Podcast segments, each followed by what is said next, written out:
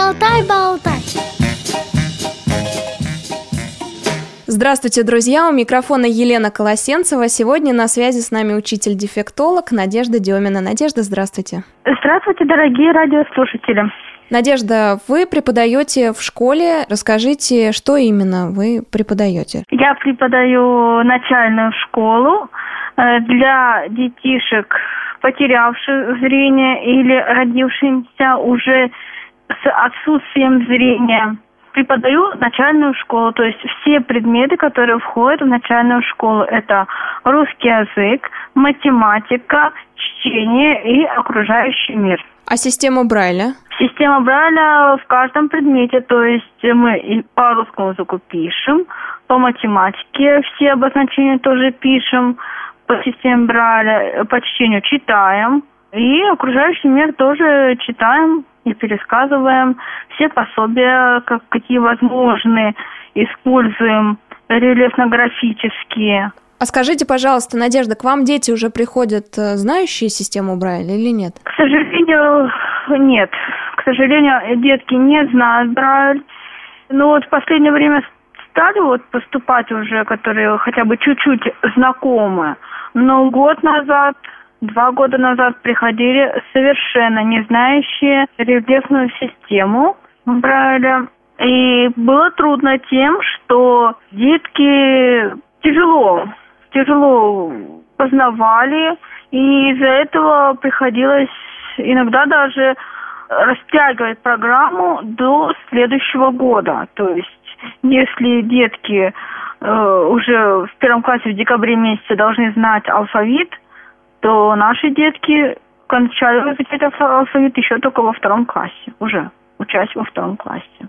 А когда следует малышу показывать систему Брайля, да, знакомить его с азами? В каком возрасте? Лучше всего развивать тактильные навыки, развивать моторику пальчиков, лучше с трехлетнего возраста. А расскажите нам подробнее, каким образом можно развивать моторику? Развивать моторику можно перебирать группы, например, в игровой форме можно запрятать туда маленькую игрушку, ну, допустим, машинку маленькую. И что, если мальчик это, что нашел он эту игрушку в крупе или вот э, в горохе. Также можно еще развивать моторику с помощью бисера плетения, собирать бусинки на проволочку или на ниточку. Еще один способ развития мелкой моторики – это лепить из пластилина или делать э, картины из пластилина. Это когда размазываешь пластилин по картонке, да? Или да, надо по жгутики катать? Картонке или по альбомному листу тоже можно размазывать пластилин и преображать какую-то форму с помощью стейки. Ну, вот у меня, например, есть мальчик, с которым мы рисуем картины с помощью пластилина. Очень такие картины интересные получаются. Пейзажи, там, а мальчик тотально незрячий, да? А мальчик э, тотально незрячий, у него еще нарушение психики и интеллекта. Да, но при этом Мальчик получаются очень... пейзажи, да? Да, угу. да. Так, хорошо. А, развиваем моторику. Через какое время нам приступать к каким-то более серьезным занятиям?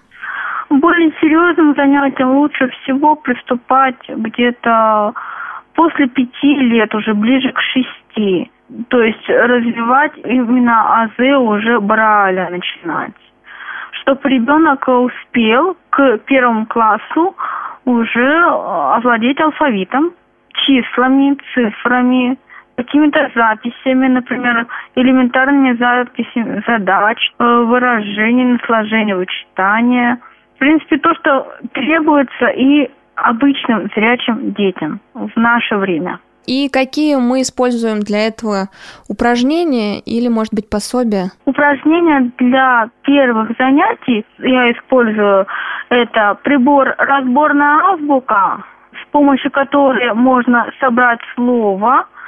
Это такая досочка, в ней э, выемки Туда вставляются металлические гвоздики. С помощью этих гвоздиков мы можем собрать э, слово, как пишется или как читается, потому что ребенку сразу надо объяснять, что мы пишем справа налево, а читаем слева направо. И потом еще хорошее пособие «Азбука в картинках». Там каждая буква и изображено, например, на буковку А изображен автобус, рельефно-графический. И по Брайлю написано, да, внизу? Автобус. Да, и по Брайлю, угу. и по зрячему для родителей написано. Надежда, а подскажите, пожалуйста, ребенок должен изучать плоскопечатный шрифт, то есть он изучает Брайль и при этом знает, как А выглядит, если она выпуклая, да? Или нет?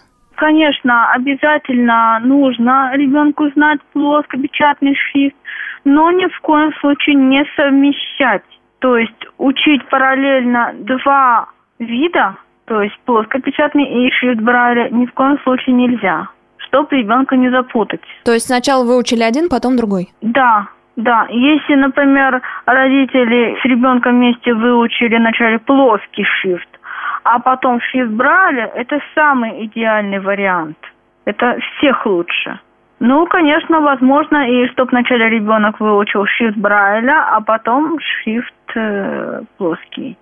Потому что в будущем это очень хорошо поможет, потому что почти что во всех зданиях есть надписи, которые выпуклые, то есть рельефные, э, написаны по плоскому шрифту, и ребенок сможет прочитать, то есть не будет такой преграды для него стоять в ориентировке вот э, в пространстве, то есть это облегчит ему жизнь.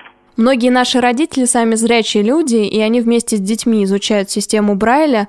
Конечно, можно ввести в Яндексе систему Брайля и легко найти ее, да, но все-таки, мне кажется, там есть, да, какие-то разногласия, и наверняка вы посоветуете место, где можно точно, уверенно посмотреть систему Брайля и знать, что это правильно. Я могу рассказать небольшой случай, что у меня один учени... одного ученика выучила мама самостоятельно, но не знала, что мы пишем с другой стороны.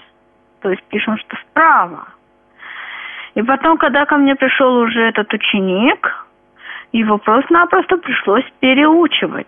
Как мы все знаем, что переучивать это гораздо хуже, чем научить. Это гораздо больше надо времени, чтобы э, переучить ребенка и заново научить.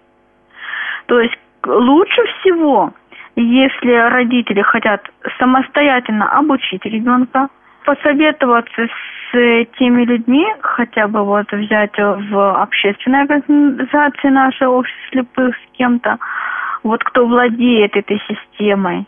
И только так обучать, то есть э, чтобы не навредить ребенку. То есть лучше всего не полагаться на интернет-источники, а найти человека, который разбирается в системе, да? Да-да-да. То, что и в интернете вот можно с разными случаями столкнуться, то есть на интернет я бы не советовала. Хорошо, э, нашли такого человека, начали э, обучать, но понимаем, что не хватает пособий. Во-первых, есть ли возможность заказать и что заказывать в интернете в спецмагазинах, а если такой возможности нет, какие пособия можно сделать своими руками? Ну вот, э, например, пособие, вот тоже разборную азбуку, да, она большинство только продается в специализированных магазинах. Но также, если есть хорошо владеющими по дереву или что-то еще, можно самостоятельно сделать это пособие. Те же тактильные часы, вот, э, чтобы ребенок изучал как время, как стрелочки. Это тоже можно сделать э, самостоятельно, взять картон, склеить, подписать, если у ребенка есть остаточное зрение, то подписать и по зрячему, и по Брайлю. То есть вот такое пособие можно сделать самостоятельно. Также какие-то вот э, книжечки, вот я сама своим ученикам, так как у нас э, полноценного букваря долгое время не было, я самостоятельно сделала букварь, э, в котором располагаются буквы от легкого расположения точек к сложному и от легких слов, состоящих из одного-двух слогов, к сложным, состоящим из трех, четырех и, ну, и более слогов. А сделать это под силу мамам? Если родители заинтересованы в образовании своих учеников, то, конечно, да, это они сделают все, что угодно, все, что надо, что, все, что нужно. Ну, я таких родителей встречаю редко, к сожалению, которые заинтересованы. Да, к сожалению. А я еще, Надежда, вспомнила какое-то пособие, либо игрушку, не очень помню, что это. Это была коробка, а, в которой вмещалось шесть шариков. Вытаскиваешь шарики, получается там, да? Вот это и называется разбор на азбука, только она состоит из десяти клеточек. А, я видела только одну, получается. Угу. А, бывает, да, есть такая знаю, что раньше было точно, только, к сожалению, я сейчас не вспомню, как он называется. И там можно было, да, с помощью грифеля можно было еще дырочки сделать. А также еще одно вспомнила пособие, называется кубик буква пособие. Это на, сделано на основе кубика Рубика. То есть там выпуклые точечки расположены, и можно составить любое расположение точек и потом ребенка спросить уже, какая это буква. Или заинтересовать ребенка. А давай мы соберем буковку, которую мы будем изучать сегодня. И ребенку уже становится интересно. А что же мы такое интересное будем изучать сегодня? Зной и в мороз шутку серьез. С вами всегда Радио ВОЗ.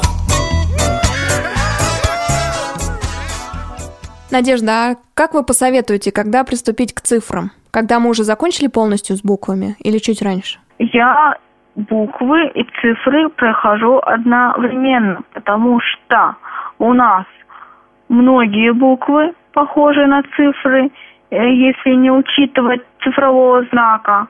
Но на уроках э, математики я говорю, что есть такой знак цифровой, которые вот с помощью них мы определяем, что это цифра. То есть лучше всего одновременно, ну, либо да. чуть позже, угу. да. незначительно позже. Да, незначительно. То есть, например, изучили там, я вот даю понятие шеститочия, потом понятие первых там трех букв, а потом уже цифры ввожу. Еще одна проблема возникает у родителей, которые воспитывают детей слабовидящих. То есть у них развивается болезнь, прогрессирует, и есть вероятность, что ребенок ослепнет. Но все родители не хотят да, об этом думать, и поэтому не хотят предлагать ребенку шрифт Брайля, изучать систему Брайля. Ну, тут, может быть, существует такое суеверие, начнем изучать систему Брайля, и ребенок вот ослепнет.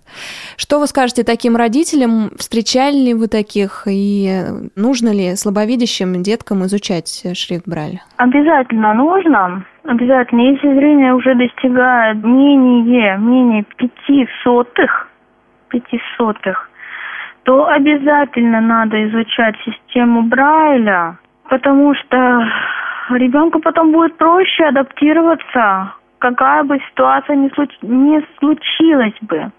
Но в то же время не полностью переходить на шрифт но в то же время и учитывать э, возможности зрения, то есть буковку показали по зрячему, например, крупно написано маркером или вот тушью, или вот красками, то есть очень ярко, чтобы потом буковку по Брайлю. Вот в этом случае как раз, вот хоть я говорю, совсем не зрячий ребенок, то лучше не смешивать, то в этом случае надо вот хотя бы какую-то буковку, чтобы ребенок чуть-чуть напрягал свое зрение. То есть полностью по Брайлю ему переходить полностью на Брайль и полностью на тактильные ощущения нельзя. Вот в этом случае надо компенсировать и то, и то, то есть равномерно. И не перегружая глаза, самое главное. То есть ребенок только устал, все, сразу же только набрали, то есть только на тактильное ощущение. Надежда, спасибо большое. У нас есть хорошая традиция в программе «Шалтай-болтай». Мы просим наших интервьюируемых подвести итог и дать общий, очень короткий совет по теме. Конечно, совет для родителей, незрячих либо слабовидящих детей. Совет для родителей я бы такой выдала. Какое бы ни было зрение у ребенка, слабое или вообще бы не было зрения, ребенка надо обучать. Надо, чтобы он получал образование, чтобы он жил в будущем полноценной жизнью, как и все здоровые детки, несмотря ни на что. Спасибо большое, Надежда. Я с вами прощаюсь. До свидания. До свидания. Напомню, друзья, что сегодня на связи с нами была учитель-дефектолог Надежда Демина. С вами работала Елена Колосенцева и звукорежиссер Анна Пак. До встречи в эфире Радио ВОЗ. Если у вас возникли вопросы к специалистам, которых мы пригласили в гости, а также если вы хотите предложить тему или принять участие в записи, пишите нам по адресу радиособака радиовоз.ру с пометкой «Шалтай-болтай».